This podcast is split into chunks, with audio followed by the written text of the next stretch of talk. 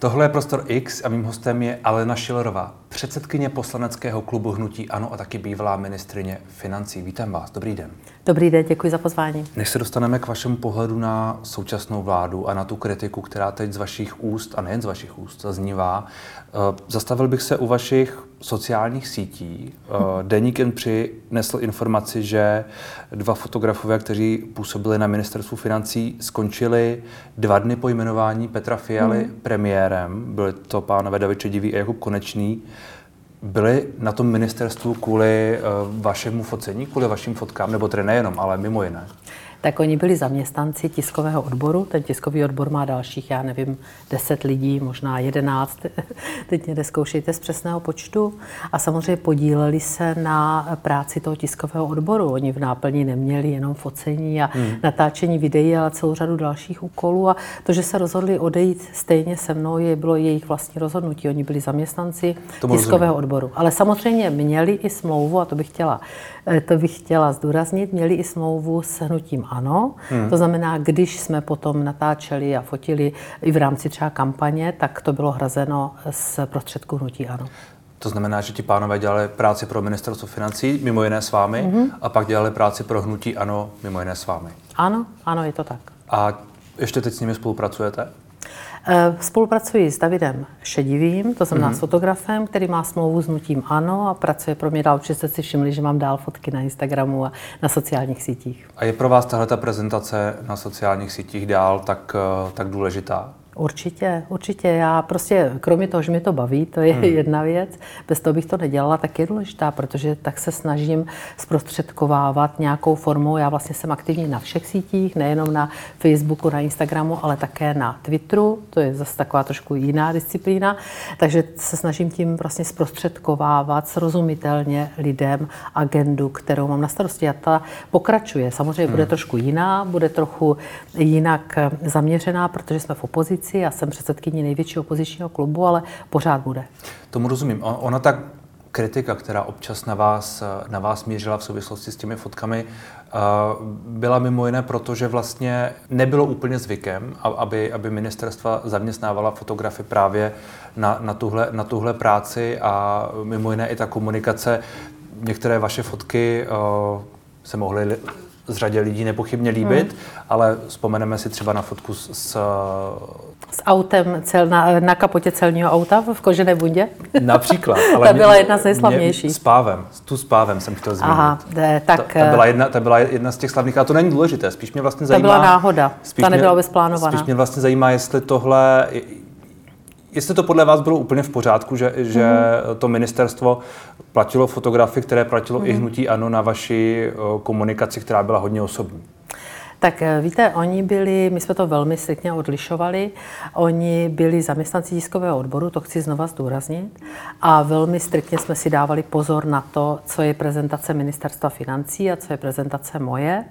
A já bych chtěla, možná to mohlo být lehce provokativní, já jsem si samozřejmě přečetla celou řadu kritických různých komentářů na sociálních sítích, to už tak je, že když prostě provokujete lehce, hmm. ale já jsem vám třeba řeknu ten důvod. Já jsem, eh, celní zpráva je pod ministerstvem ministerstvem financí a já jsem se setkávala velmi často a dost mě to trápilo, že lidi ani neví, co dělá celní zpráva. Ne, ne, já tomu, a já, já tomu, jsem chtěla na to upozornit. Já tomu úplně rozumím a dobře, chtěla jste upozornit na celní zprávu, ano. vyfotila jste se u celní zprávy, dobře, chtěla jste upozornit na cokoliv, vyfotila jste se v zahradě a, a, a podobně. V zahradě to bylo tehdy spojeno těch, s nějakou, těch fotek zahradě byla, velké byla, Bylo spousta. Protože to bylo kousek u ministerstva, to byly Ale prostě Vojanovy sady. To, to, je, to je v pořádku, já tomu jako rozumím tomu, hmm. rozumím té, té motivaci a celá ta otázka vlastně je, jestli, jestli když vy se vyfotíte, jestli, jestli když ministerstvo vyfotí vás a vy, vy v, to, v tom postu komunikujete nějaké uh, třeba informace uh, daňovým hmm. poplatníkům, nebo je třeba zdravíte, hmm. nebo jim říkáte úplně cokoliv, tak jestli vlastně to je propagace vaše, nebo jestli to je propagace ministerstva, nebo jestli by to vůbec takto mělo být. Tak, Pokud chcete být, jak vy jste vždycky říkala, že se uh, řídíte uh, tím, aby to bylo všechno co, co nejvíc uh, transparentní. transparentní možná, ale hlavně s, aby to bylo co nejlevnější. Tak oni byli zaměstnanci a jak jsem vlastně hmm. opakovat, víte, možná kdybyste se podívala, je to teď nepodstatné, tak každý rezort má nějakého fotografa. Na každém rezortu, když se podíváte, my jsme to pouze začali dělat trošku jinak. My jsme to začali dělat lehce provokativněji, lehce jsme na to upozorňovali. Taky jsem žena, tak možná i to třeba, dejme tomu, víc, víc poutá pozornost, než když se fotí někteří muži. A to jedno s druhým prostě vyvolalo to, že já mám dneska obrovské množství sledujících, moci toho vážím a vlastně přitáhla jsem pozornost k agentě ministerstva financí, což je také důležité ke spoustě věcí, které jsme tam udělali. Ona je trošku pro spoustu lidí nesrozumitelná a trošku hmm. nudná. Hmm. Že protože rozpočet a daně, to je nuda, nemám to rád a tak dále. Já jsem se to snažila dělat jinak. Snažila jsem se točit videa, kde mluvím k lidem, kde mluvím k normálním lidem, kteří nejsou experti na rozpočet, hmm. na daně, na tuto problematiku. To byla moje cesta a já si za tou cestou stojím a myslím si, že prostě na ministerstvu financí se pod mým vedením odvedlo kus práce. Já jsem na to hrdá. Díky i kolegům, se kterými se spolupracovala. Když se vrátím zpátky k té ostré úvozovkách vaší ostré kritice současné vlády nejenom uh, a taky dalších představitelů hnutí ANO, nabízí se myšlenka, že vy jste teď uh, hlasitá, ostrá tvář a vedle toho je Andrej Babiš, který má možná trochu smířlivější vystupování často, jestli to je něco, eh, co vede k té jeho potenciální třeba kandidatuře na prezidenta, jestli vy to třeba takhle mm. vnímáte. Tak Andrej Babiš v podstatě si myslím, že za sebou neměl my také, ale on byl, prostě na ním byl největší tlak, měl za sebou docela těžké období, vzal si teď pár dnů dovolenou, takže možná to byl ten důvod, proč se odmlčel. On měl teď mezi svátky a po svátcích prostě byl... I před svátky, i před svátky. I před svátky, přesně, já nevím přesně od kolikátého do kolikátého měl dovolenou, aby si odpočal, ale samozřejmě tam byla celá řada věcí, jednala sněmovna, takže logicky bylo možná na mě nejvíc nasvíceno, hmm. jako na předsedkyni klubu, to je normální, největšího opozičního klubu. On to řekl jasně a věřte, že nám neřekl nic jiného než do médií. Hmm. On se nerozhodnul, jestli bude kandidovat na hrad nebo nebude, je to čistě na něm.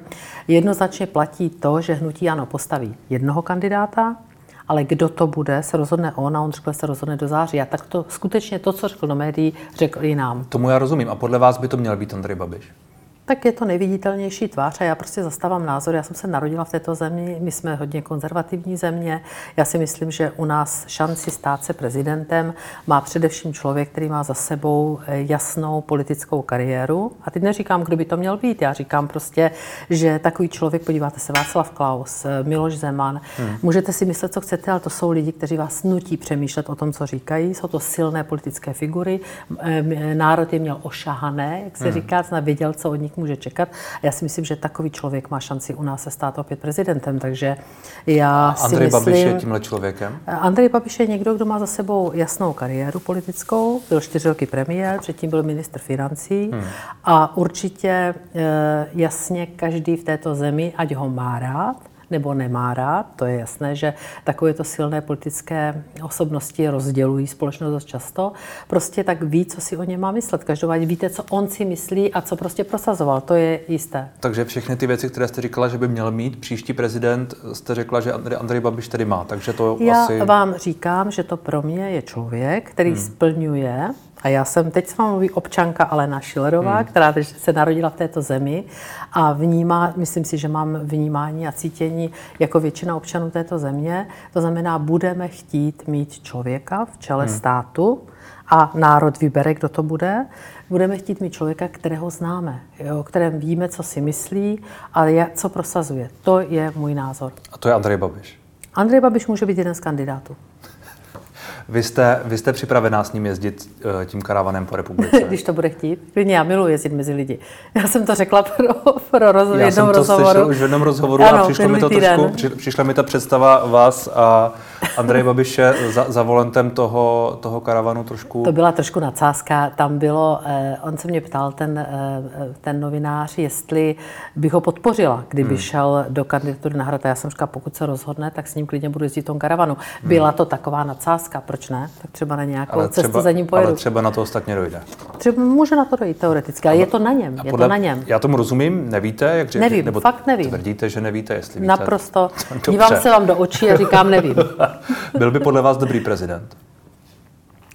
Já si prostě myslím, že eh, by rozhodně se snažil pomáhat naší zemi, hmm. co to jde. On má obrovské kontakty v zahraničí, spoustu prostě si jich vybudoval už jako premiér, je schopen, byl schopen teď dám takový příklad, který samozřejmě, to není práce prezidenta, ale on, když jsme prostě potřebovali, já nevím, dýchací přístroje, potřebovali jsme prostě vakcíny, tak on prostě byl schopen přes tyto svoje vztahy si to domluvit okolo, ať už to byla Angela Merklová, ať už to byl Viktor Orbán.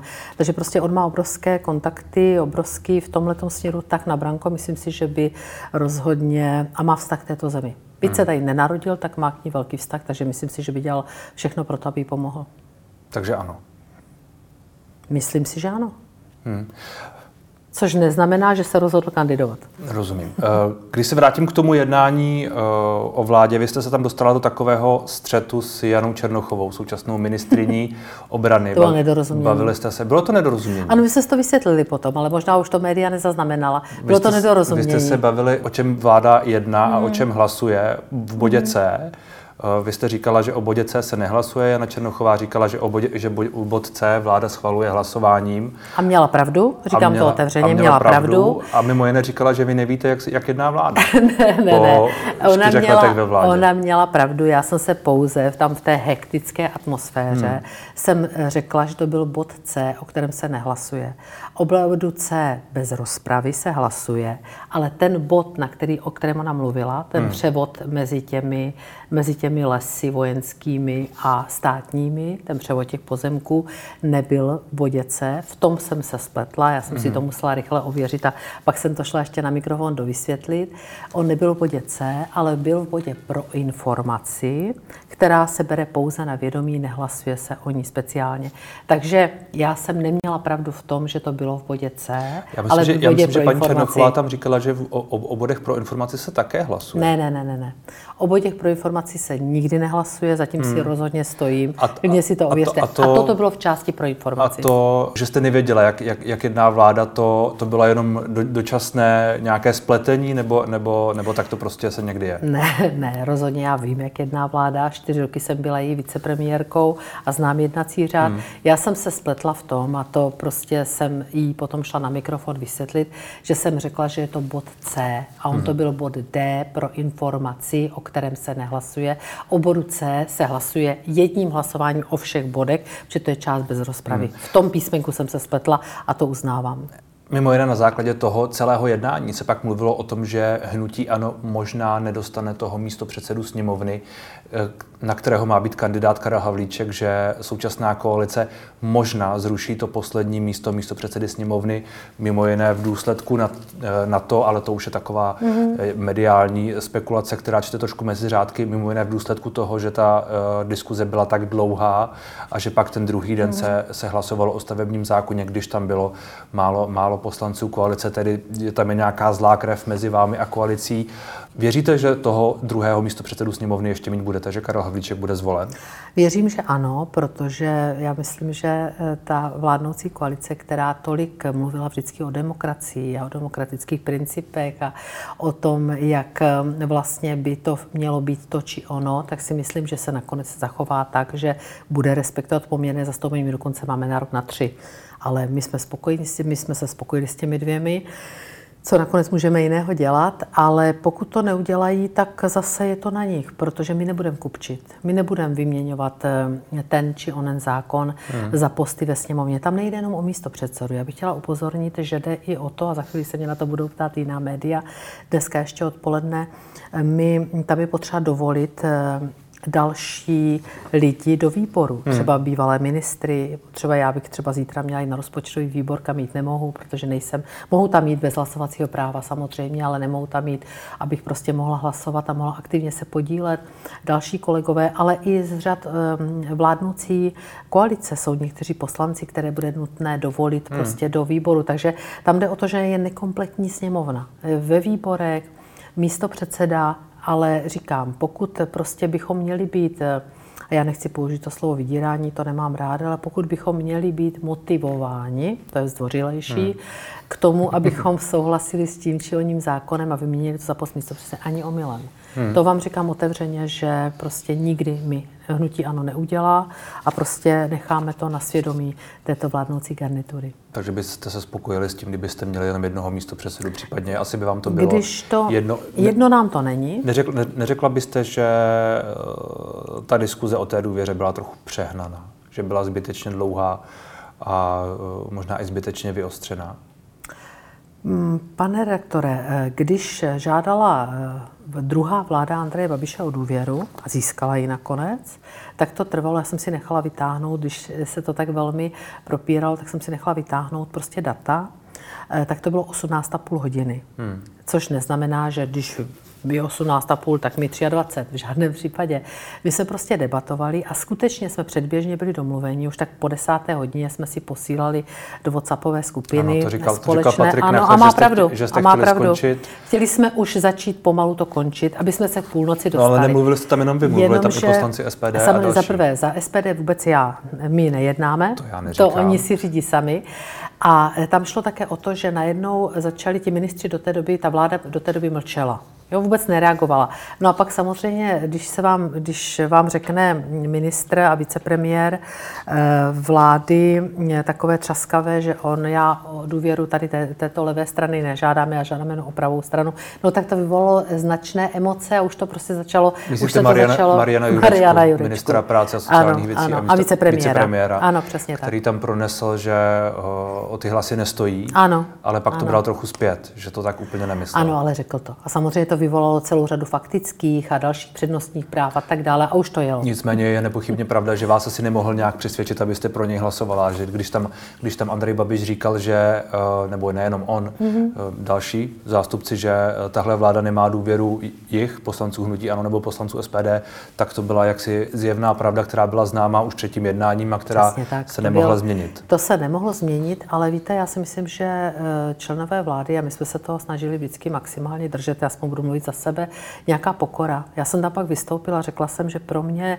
každý hlas, já jsem si vždycky vážila, a to myslím hmm. úplně upřímně, každého člověka, když jsem pracovala kdekoliv, ať byl napodatelně nebo ve vysoké manažerské pozici, tak jsem si ho vážila, když tu práci dělal dobře. A pro je tam 200 poslanců a každý má přece stejnou hodnotu a stejnou váhu mají slova, které, který ten poslanec, která ten poslanec vyslovuje. Takže to bylo takové hodně, hodně hodně nevhodné ze strany pana eh, vicepremiéra. Vyvolalo to samozřejmě debaty a pak se zapojili další a, a najednou máte dvě hodiny pryč. No hmm. a tím pádem vlastně už jsme byli přes půlnoc a eh, já už jsem tak nějak nechala, protože za mnou chodili Tak už to dojeli do rána. Ne, ne, já jsem, dojeli jsme to tak, jak to skončilo. SPD neřídím, to znamená, hmm. že tam chtělo vystoupit 10 poslanců SPD, tak samozřejmě to je na jejich vrub. A naši poslanci za mnou chodili, že by teda chtěli taky vystoupit, když to pokračovalo, já vystupte. Jestli máte co říct, tak si prostě vystupte. Hmm. Ne, nikoho jsem nebrzdila, nikoho jsem neomezovala, ne, nikoho jsem k ničemu ale nenutila. když tam pak čtou nějaké sáhodlouhé... Ale víte co, uh, to není fér. To řekl, je, pan, je to pravda. řekl ministr financí. Eh, přece já jsem si taky svůj projev připravila, protože se chcete zamyslet. Hmm. Já jsem si ho připravovala ne, dva dny, se, přemýšlela jsem, co chci říct. Já jsem chtěl jenom do, dodat. Na těma myšlenkama. Já jsem chtěl jenom dodat, že uh, to nebylo poprvé, co se tam nepochybně četlo a že podobně četli hmm. i uh, z druhého tábora v, mi, v minulosti poslanci, takže to není tak, že by, že by jenom že by jenom včera to. se tam četlo. Možná pak ale je správný ten návrh, aby se tam nečetlo. Já jsem uh, tak jako obecně, já nikdo. to připomenu členům vlády, některým až tam budou o tom vystupovat no, s některými ano. zákony, aby to nečetli.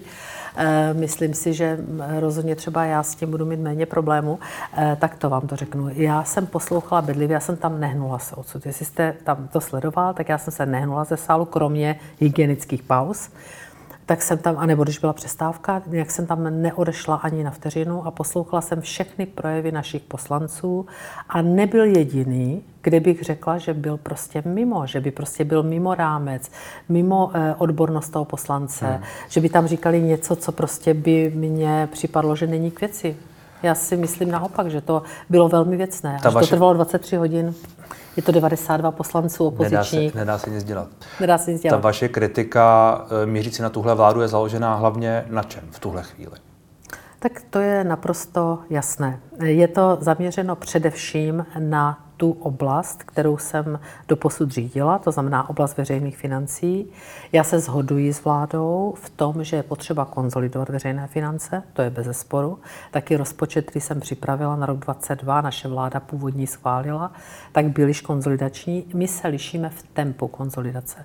To znamená, já navrhuji zhruba já jsem měla konzolidaci, která odpovídala nějakým, já nevím, 45-50 miliardám v tom meziroku. Samozřejmě v deficitu to bylo víc, ale v tom meziročním snížením výdajů to bylo reálné, tak, abyste nezaškrtili ekonomiku, aby to nepocítili lidé, hmm. aby prostě nějakým způsobem ten křehký ekonomický růst prostě najednou nás nehodil do recese on je při těch možná, všech on problémech. Je možná, on je možná trochu rozdíl v tom, když zmiňujete hmm. to srovnání, že eh, ten rozdíl 221 byl, eh, rok 221 byl ten covidový, kde byly nějaké miliardy na, na pomoc a mm. další věci, což už tento rok není, nepochybně.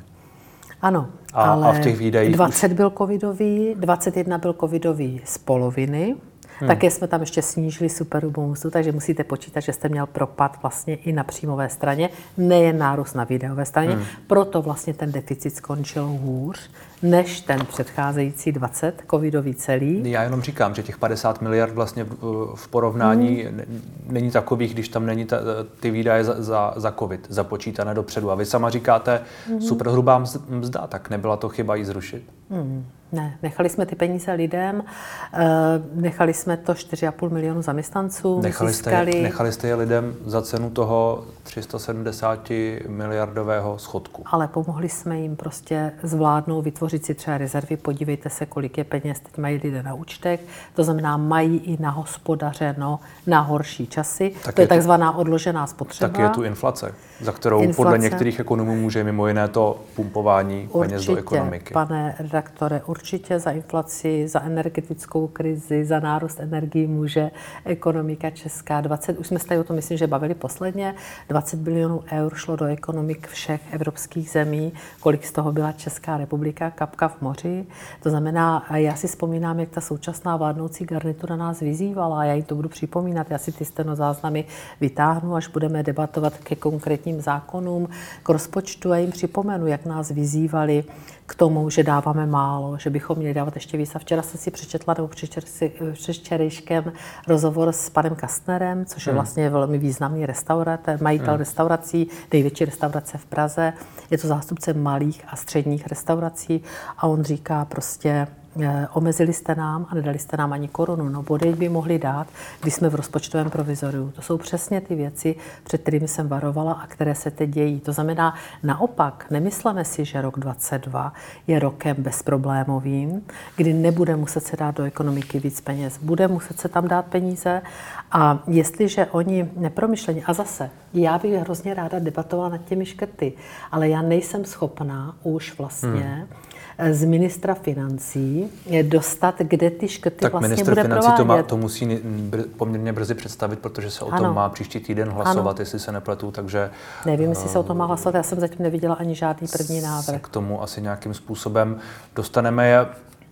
Pokud říkáte, že uh, vám vadí rozpočtové provizorium, tím pádem vám vadí mm. to eh, předělávání rozpočtu a, a ta vyšší konsolidace, pak se nabízí otázka, proč jste ten rozpočet prostě neudělala trošku jiný? Proč tam je těch 100, 370 miliard vyčítáte současné vládě škrty a provizorium, tomu rozumím, ale zároveň jste ten rozpočet připravila takový, jaký je a oni říkají, že je nepřijatelný, což říkali už předtím. E, samozřejmě, protože my se lišíme v tom tempu konzolidace.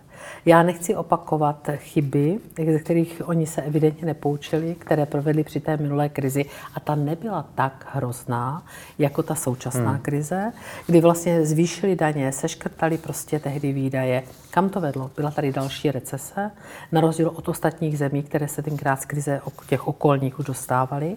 A oni chtějí opakovat to samé, ale zase já říkám, kde provedete ty škrty? Řekněte příklady. Prezident Svazu průmyslu a dopravy říká, já se bojím, abychom se nedostali přes 60%, kde nebudeme plnit maastrichtské kritérium. Teď jsme na 41% eh, státního dluhu Státní, v státních, státního jsme na něco přes 40 a 40. veřejných rozpočtech jsme něco přes 43. Pořád je to méně, než když hnutí ANO přebíralo ministerstvo financí v roce 2014. Pořád je to méně. Byla to nezodpovědnost zpátky tam, kde, kde byl stát v roce 2012?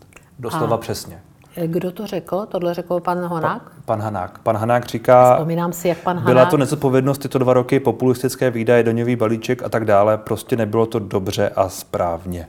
Vzpomínám si, jak pan Hanák eh, na všech jednáních, kde jsme seděli a tam jsem nebyla sama, nebo nebyli jsme jenom my dva, tak neustále volal po vyšších a vyšších Ehm, kompenzacích, jak velice apeloval na to, abychom snížili spotřební daň. On je mimo jiné majitel autodopravy, eh, takže velmi snížení spotřební daně. Tehdy já jsem chtěla o procento, nakonec jsme eh, chtěli 2%, já jsem prosadila jenom procento. Pan, pan Hanák tu a není, tak dále. aby tahle slova nějakým způsobem Ano, to já si, za nimi, já si za nimi stojím. A chtěl kompenzace, jak prosazoval prostě kompenzace do podnikatelských svazů, byl jejich zastáncem. Eh, nevím, daňový balíček možná, že nes nesouhlasil s daňovým balíčkem, to teď nejsem schopna hmm. potvrdit ani vyvrátit, je to možné, ale součástí daňového balíčku bylo třeba to snížení spotřební daní, které určitě chtěl. Vy jste uh, naplánovala, na naftu, na naftu, naplánovala na naftu. letos, že finanční úřady vyberou od poplatníků 1293 miliard korun do toho rozpočtu na rok 2022. Je to tak? Eh, nevím teď, jestli máte úplně poslední. Myslíte celkový, eh, celkové hmm. daně, ano. celkově daňovou ano. otázku a vycházíte z poslední listopadové makroekonomické predikce. Nevím teď, kterou přesně máte. Myslím, že ano.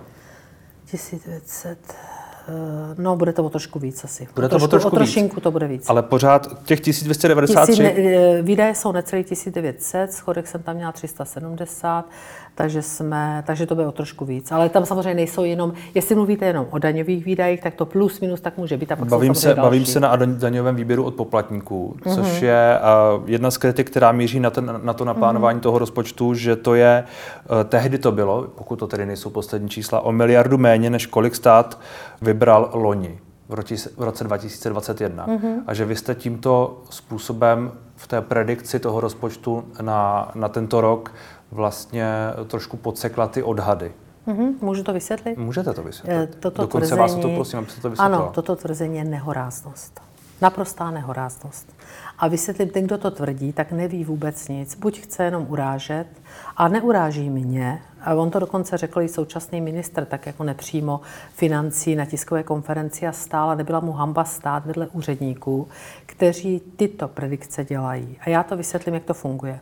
Ti úředníci tam pracovali už za Kalouska, ti tam pracovali za všech ministrů a slouží vždycky naprosto stejně, bez ohledu na to, kdo je ministr. Ta predikce se udělá, ministr vůbec ten ji dostane až z, e, v zavázanou v mašličkách, když to řeknu v úvozovkách, hmm. až se projednává na poradě vedení. Takže vám, Do té doby... takže vám, já se omluvám, takže vám přijde v pořádku, že je na tento rok nebo že byla na tento rok naplánovaný výběr eh, od daňových poplatníků o miliardu menší než na, než na ten předchozí rok uh, přes růst ekonomiky, přes inflaci. Uh, řeknu vám jednu věc, nevím, jestli je to o miliardu, to teď bych vyloženě nejsem schopna úplně přesně říct, ale ta predikce vytvoří to úředníci ministerstva financí, to ještě dopovím, jestli hmm. mě dovol dáte jednu větu. A tu predikci předloží nezávislému výboru pro rozpočtové prognózy, hmm. který existuje ze zákona. To jsou odborníci z bank, lidé, lidé, prostě, kteří nemají nic společného s ministerstvem financí. Oni to posoudí a vydají verdikt. A verdikt vydávají vždycky prognózám, které mají vliv na rozpočet. To znamená, to je ta dubnová a potom ta srpnová. A oni řeknou, řeknou dají tomu takovou eh, slovní známku. A známku, kterou dostalo ministerstvo financí, respektive její úředníci, tak vždy zněla realistické. To znamená, to je známka jedna. Odpovídá to prostě, je to realistický eh, odhad příjmu. To znamená, něco no za ten rok 2021 tvrdí, pak, byl ten výr, ta, pak byl ten výběr o 100 to, miliard vyšší. Je, takhle Takže... vám to řeknu. Eh, přestože za rok 2021, protože já teď nevím, s kterými čísly tady si hrajeme, no ne, no. Eh, rok 2021, když se podíváme na výběr, já jsem se dívala na tiskovou konferenci na pokladní plnění lednové, kterou měl pan ministr, a pak jsem si samozřejmě vzala tiskovou zprávu, že z té tiskové konference bych se toho mnoho nedozvěděla. A ten výběr přesto, a to už jsem věděla vlastně i ty předcházející měsíce, už v listopadu to bylo evidentní, že přesto, že se zrušila superhrubá mzda a zvýšila se sleva na poplatníka, tak přesto všechno, prostě ty ostatní daně, to víceméně dohnali. Že my jsme na korporátní daní, na DPH, přestože tam je propad na těch fyzických osobách, eh, daný, daný tím zrušení superhrubé mzdy, tak to dohnali další daně. Ale samozřejmě máme, měli jsme pořád vysoké výdaje, tak proto to skončilo deficitem šty, téměř 419,7 no, miliardy. Já jsem, já jsem se bavil o tom rozdílu v odhadu a v tom výsledku, čili že... Aha, takže vy teď myslíte plán, že byl 500, teď už jsem doma. Plán byl, že do rozpočtu nateče zdaň necelých 1198 miliard korun. Myslíte, když se schvaloval rozpočet? Jak stojí výše, výběr byl nakonec skoro o 100 miliard hmm, vyšší. Byl vyšší. No ano. a to se bavíme, ano, ano, a, byl vyšší, a to, je, to, je, to, je, to je ta celá ta diskuze, že vlastně Dobře. i letos Dobře. je Ale možné pochopte, očekávat vyšší výběr. Teď už jsem vás pochopila. Vy jste myslel prostě, když se schvaloval rozpočet mm-hmm. s deficitem 500 miliard, což byl, což byl vlastně schválený rozpočet na rok 2021, mm. takže tam byl nějaký odhad. Mm. Ale pochopte jednu věc, ty odhady se dělají, přes, vždycky to posoudí výbor a dělají se na veliké nejistotě. Eh, oni vycházeli z toho, že budou eh, koronavirová opatření, vlastně, já nevím, třeba, eh, že budou čtvrt roku, pak byly půl roku. Čili byla tam obrovská nejistota, nicméně ten odhad odpovídal dané realitě. Chápu. Ano. A na základě toho, podle vás, je úplně v pořádku nebo realistické a tak ano. dále na tento rok předpovídat nižší výběr těchto daní, i když počítat s ním rozpočtu, i když počítáte s růstem ekonomiky, s inflací, s tímto vším. A na rok 2022 nebyl uh, predikování. Tam je vyšší, dokonce teď poslední makroekonomická predikce navýšila příjmy o 25 miliard oproti hmm. srpnové. Čili uh, trošku si hrajeme z více čísly. Uh, vyberete predikci, už jsem vás pochopila, na rok 2021. Výsledek byl mnohem lepší, přestože jsme zrušili superhrubou mzdu. To vám říkám, protože jsme třeba nepočítali s tím, že mzdy porostou 5% tempem. Odhadovali jsme maximálně 3%. Máte celou řadu velmi nejasných faktorů, Čili, které aby, abychom, mají... Abychom tohle, abychom tohle to zkrátili, vy tedy tvrdíte, nebo, nebo v reakci na jakoukoliv tuhle ano. kritiku říkáte, že ten rozpočet je připravený úplně realisticky a že tu nepřijde, že tu pak nespadne z nebe nějakých dalších 100 miliard, které prostě Je tam... připravený realisticky podle Eh, predikce ze srpna, hmm. ta už byla v listopadu, což nemělo dopad na můj rozpočet samozřejmě hmm. mnou, nebo naším ministerstvem pod mým vedením připraveným, o 25 miliard lepší, ale samozřejmě teď, když připravuje se nový rozpočet, tak bude muset ta vláda zohlednit to, že tady bude muset dát také nějaké kompenzace. Hmm. Nedáváme si, vždyť jsme omezili služby, omezili jsme restaurace, nikdo nedostal ani korunu. MPSV pozastavilo program antivirus. A já jsem překvapená, že se tady ozývá zatím jenom pan Kastner. To znamená, že Oni budou muset, už v tuto chvíli jsme v rozpočtovém provizoriu, kde nelze hmm. vy, vyplácet třeba peníze z vládní rozpočtové rezervy. Není možné tam vypisovat nové dotační programy. Není možné tam utrácet takzvané nespotřebované výdaje za neutracené peníze z minulých let. To je ten základní důvod, proč ta vláda zatím k žádným kompenzacím nepřistoupila. Protože v podstatě v provizoriu je to obrovský problém a já jsem předtím varovala. Hmm. Někteří představitelé této vlády by nesouhlasili nepochybně a hmm. tvrdí, že, že, to ještě, že, ještě, že to ještě přijde. To ostatně bude na nich, aby to případně, aby to případně Hlavně, prosadili. Aby to šlo rychle. Když jsme tu mluvili spolu minule, vy jste to, vy jste to zmínila, tak jsme se bavili o, eh, o přístupu k neočkovaným. Vy jste tu tehdy řekla eh, tu větu, kterou jste pak mnohokrát zopakovala hmm. v několika rozhovorech, že je potřeba neočkovaným znepříjemnit život. Hmm. Eh, mně napadá, jestli to vlastně bylo správné a jestli to mělo ty dopady, které jste od toho chtěli, vzhledem k tomu, že v tuhle chvíli je tu nějakých 63% hmm. neočkovaných, čili uh, od té doby, co jsme se tu bavili, to číslo příliš nevzrostlo, možná o nějakých 5% bodů 5-6. Možná je to, trošku je, víc. Je to, je to otázka, já přesně, přesně nevím, kolik to tehdy bylo, ale to není úplně důležité. Tehdy to bylo kolem 60 a teď je to už něco přes 60, myslím si, že trošku i víc, než ne, říkáte. je to 63, já jsem se na to díval, 62,9 dokonce. Díval slova. jsem se na to před rozhovorem. Dobře. Dobře, no podívejte se, já si osobně myslím, že to, že eh, ta, mm, já považuji za chybu, ale to už je odpovědnost této vlády, že neprodloužila nouzový stav. To je bez diskuze, protože si tím značně zkomplikovala situaci, ale to je, já, my jsme se zavázali a já jsem si dala takový úkol, že nebudu covid politizovat. Takže vy jste mě položili tu otázku, musím nějakým způsobem odpovědět. Uvidíme, co udělá Omikron. Zatím já to sleduju každý den, protože vlastně v médiích každý den jsou čísla konkrétní. Ta čísla rostou. Na to jsem se ale neptal. Já jsem se ptal na to, jestli, jestli ta eh, politika té ještě minulé vlády v těch posledních měsících nebo v tom posledním, řekněme, hmm. půl roce, kdy, jak vy jste tehdy řekla, bylo potřeba podle vás znepříjemnit neočkovaným život, jestli když byla správná se, a jestli vedla k těm výsledkům, které jste od toho chtěli? jsme se tehdy dívali, a já ta čísla momentálně nemám, na to po zavedení toho systému ON, a nakonec vidíte, že i tato vláda, já jsem ráda, ho nezrušila, ten systém ON, je to podle mě dobře, Vidíte, že souhlasím. Eh, to znamená, když jsme ten systém zavedli, tak se prudce ten zájem o očkování zdvihnul. Nemám teď tady ta aktuální čísla, ale ten rozdíl tam byl evidentní.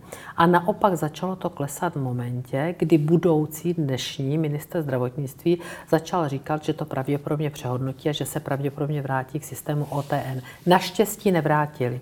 Já si pamatuju ta plná se očkovací tomu, centra. Nevrátili se k tomu eh, mimo jiné kvůli variantě Omikron, jak tvrdil, mm-hmm. tvrdí pan, eh, pan ministr mm-hmm. Válek, že to je to je ta motivace k tomu, proč například nepřistoupili k uznávání protilátek. To je dobře, já to nekritizuji, já jsem ráda, protože eh, o variantě Omikron nikdo nic moc neví Nicméně je tu těch, a nevíme, co je prostě těch udělá.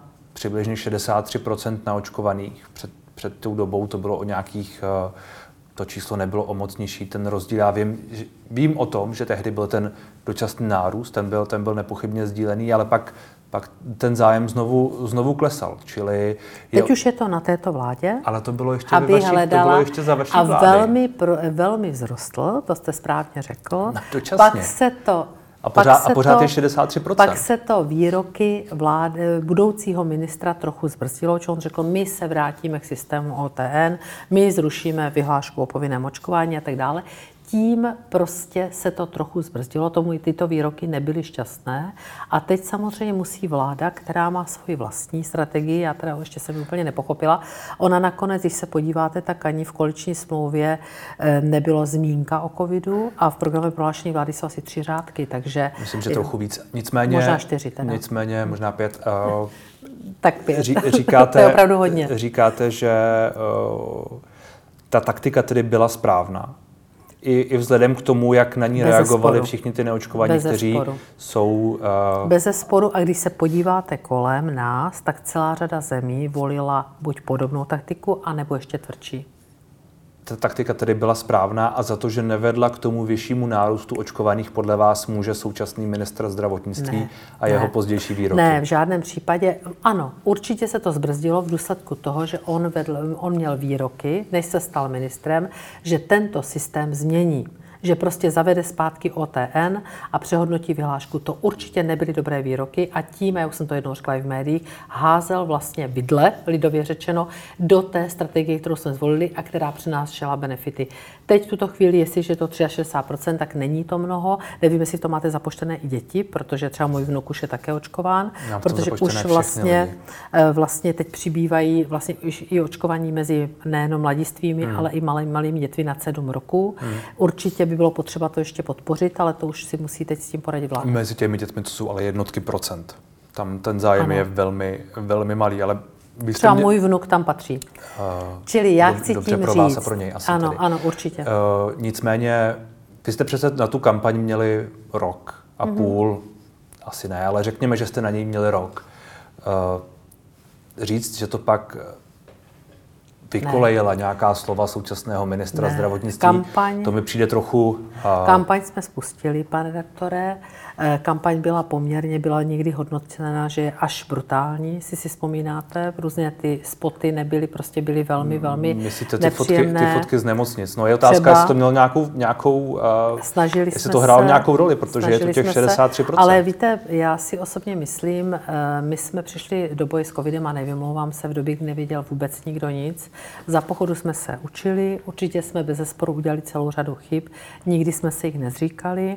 Eh, to, že jsme zpřísnili, tak si myslím, že byla to, eh, bylo to zase rozhodnutí. Já jsem pro něho hlasovala, víte, že jsem ho tady i obhajovala. Ano, ano. Obhajovala jsem ho konzistentně, stojím si za ním. Jsem ráda, nechceme politizovat COVID a my nikdy nebudeme do této vlády kopat prostě aniž bychom, aby jim dělali problémy. My naopak stranu, jim podáme pomocnou ruku, kdykoliv říkáte, budou potřebovat něco prosadit. Říkáte tohle všechno, říkali jste, že budete konstruktivní opozicí, ano, na druhou ano. stranu říkáte, byla chyba zrušit nouzový stav, byly tyhle, ano. tyhle výroky pana ministra dokonce, Válka byly špatné. Jsme, no ale tak to tak je dále, otázka tak toho, že se mě kladete mě otázky, tak já musím odpovídat. Já jsem tehdy do médií řekla, pokud se vláda rozhodne a přijde do poslanecké sněmovny žádosti o prodloužení nouzového stavu, hnutí ano zvedne ruku pro. Protože jsme nechtěli opakovat to, co se dělo nám, že jsme žádali o nouzový stav a prostě byli jsme, byli jsme za to pranířování, politizování. Vzpomeňte si, když vrcholila lonináře prostě epidemie, že nám pomohli hejtmani, za to jsme jim vlastně do dneška vděční. Takže e, my toto dělat nebudeme. Já si osobně myslím, že měli prodloužit nouzový stav, ale je to už jejich zodpovědnost. To je můj názor. Hmm. Já už nejsem ve vládě a nemám už exekutivní zodpovědnost, jenom to říkám na vaši otázku otázku. Hmm. Vidíte, že nechodím nikde do médií, nedávám to na sítě. Měli jste prodloužit nouzový stav. Já myslím, že jste to psala Nedávám, na sítě. že, že je podpoříme, když to budou chtít. Myslím si, že se mi za to nekritizovala. E, jestliže jsem ráda a opakuju to tady znova, že nezrušili systém ON, že hmm. ho nechali, takže říkám, to je všechno pozitivní, ale musí dál hledat svoji vlastní cestu. To, že komunikace ministra Válka je nesrozumitelná, a že to schovává za brněnské hantec, já brněnské hantec umím, já jsem z Brna a nerozumím mu. Takže za brněnské hantec bych to neschovávala, protože to vůbec brněnským hantecu není. Víte co, eh, spousta lidí nerozuměla panu premiéru Babišovi při některých jeho, eh, mimo jiné i při jeho eh, projevu nad důvěrou vlády. Já tahle kritika výroku pana, pana Válka nebo vyjadřování pana Válka od lidí z hnutí ANO je občas označována jako trochu pokrytecká, protože eh, přece jenom pan Babiš taky nemluví úplně skvěle česky. To asi víte. Tak je to Slovák, takže prostě někdy mu tam skočí ten slovakismus, to je pravda. On mě vždycky říká, opravujte mě. Tak já vždycky, tak já opravuju, když něco řekne, prostě co není přesně české, tak ho opravím. On se snaží, má učitelku češtiny několik let, no, která s ním to, to je, prostě to je tyto skvělé, věci ale ten, ten, jeho, ten jeho projev je prostě ale jaký vy jste je. se mě ptal na ministra Válka, takže já jsem vám odpověděla na ministra Válka. Já tomu rozumím a v reakci na to, co jste řekla na ministra, mm-hmm. já jsem mhm. se neptal na ministra Válka, ministra Válka jste, ale to je jedno. Nicméně v reakci na to, co, co říkáte, tedy že to jeho vyjadřování, že říkáte, mm. já jsem z Brna a nerozumím mu, rozumím, spousta lidí... On říká, já jsem z Brna a mluvím spousta lidí, spousta lidí je ze Slovenska a nerozumí panu Babišovi. Je to takové, že víte co, tak eh, Andrej Babiš mluví, jak mluví, zase pro Ale spoustu jistě, lidí ať si, je srozumitelný. Ať si mluví, jak chce, pro eh, spoustu lidí je nepochybně srozumitelný. Srozumitelný ano. a prostě mají ho rádi. Já jsem s ním byla na x různých výjezdech a vím, jak se k němu lidi chovají. A je to, a je to, podle, vás, je to podle vás srovnatelné tohleto? Je, je, podle vás, je, je, je podle vás správné říct, eh, nerozumím panu, panu uh, Válkovi a, a jeho Tak bavili jsme, se o, bavili jsme se o zdravotnictví, bavili jsme se o tom dnešním přístupu, bavili jsme se prostě o tom, eh, kde, co dělala naše vláda, co dělá tato vláda. Pojďme bavili se, pojďme jsme se, obecně bavit o panu pojďme se a já vám bavit... říkám, že je pro mě nesrozumitelný. To chápu. A vůbec to není brněnským mantecem. Ten já umím. Aspoň trošku teda, moc ne, protože umět brněnský hantec to musí být borec. Některá ta vyjádření, která zazněla při jednání o důvěře vládě. Eh, v těch reakcích na ně jsem občas slyšel to slovo, které jsem tu teď zmínil, které zaznělo právě i v reakci eh, na to zmiňování, eh, vyjadřování pana Válka v souvislosti s panem Babišem, a to je pokrytectví, které bylo zmiňováno mimo jiné i u vás, když jste vyčítala vládě to schvalování toho rozpočtu, mm-hmm. to snižování toho rozpočtu v souvislosti s tím, že Přece jenom ten deficit jde do určité míry za vámi, protože jste byla ministrině financí a můžeme se bavit o tom, do jaké míry uh, ty jednotlivé kroky vlády mohly za, ten, za těch 376 miliard uh, deficitu, ale prostě je to vaše vláda a asi do jisté míry vaše zodpovědnost. Pane redaktore, když budeme probírat pokrytectví, tak já půjdu ještě dál. A nebylo to pokrytectví od bývalé opozice dnešní vládní garnitury, která volala po mnohem větším deficitu. Měla bych bilion dneska, kdybych měla vyslyšet. Já jsem to jednou nechala spočítat. Kdybych všechny pozměňovací návrhy a poslanecké návrhy k ke covidové pomoci měla akceptovat tak by schodek byl dnes bilion. Nechala jsem to spočítat, bylo to tehdy někdy na podzim roku 2021, možná v polovině roku asi 750 miliard. Kdybych to všechno měla akceptovat nad to, co jsme vlastně poskytli. Takže já si pamatuju, kdy volali po tom, že chtějí mandatorní výdaje na jako platy učitelů, což by bylo asi 20 miliard navíc. Kdy volali po spoustě věcí, spoustu sociálních věcí, hmm. které jsme museli korigovat. Čili to nebylo pokrytectví. Víte, takže když budeme já to tady dávám jako řečnickou otázku. A musela jsem v té věci eh, prostě nějakým způsobem korigovat. Byla tady složitá doba, já bych tady nechtěla teď sedět, jako bývalá ministrině financí a mít třeba, dejme tomu, o 100 miliard menší schodek a nedat, nebo o 150, o 200 miliard, protože spousta věcí nebyla jenom covidová pomoc. Oni pořád, a oni to teď už pochopí v té exekutivní roli, ehm, když vám prostě lidé jsou víc nemocní, když vám zůstávají bez práce, tak prostě máte tlak obrovský na sociální věci. A ještě jednu věc. Dneska vlastně víc než 70 eh, našeho výdajové strany dělají, možná i trošku víc, dělají mandatorní výdaje. To znamená výdaje schválené poslaneckou sněmovnou a senátem, schválené parlamentem. A ale, většina... Ale vy jste, vy jste v ní většina, měli většinu společně s ČSSD většina, a KSČM. No, já bych vám našla hlasování, že velice často i ta bývalá opozice buď s tím přicházela a prosadila to. Ano, tak tam jsme se na tom dohodli s ODS a já to nekritizuji, já si zatím stojím. Hmm. Superhrubá mzda byl podvod. To nakonec jsem ráda, že ODS to sebekriticky uznala, hmm. že tenhle podvod a cítila asi nějaké špatné svědomí, já se jim nedivím, a sebekriticky chtěla tento svůj podvod hmm. prostě odčinit a my jsme jim v tom pomohli, protože jsme to měli v programovém prohlášení vlády trošku jinak. My jsme chtěli snížit na 19%, ale to by znamenalo živnostníkům netěžší krizi jedné z nejpostiženějších skupin prostě zvednout daně, to jsme nemohli. Říká Alena Šlerová. Děkuji moc za rozhovor. Já děkuji moc za pozvání a přeji všem krásný den.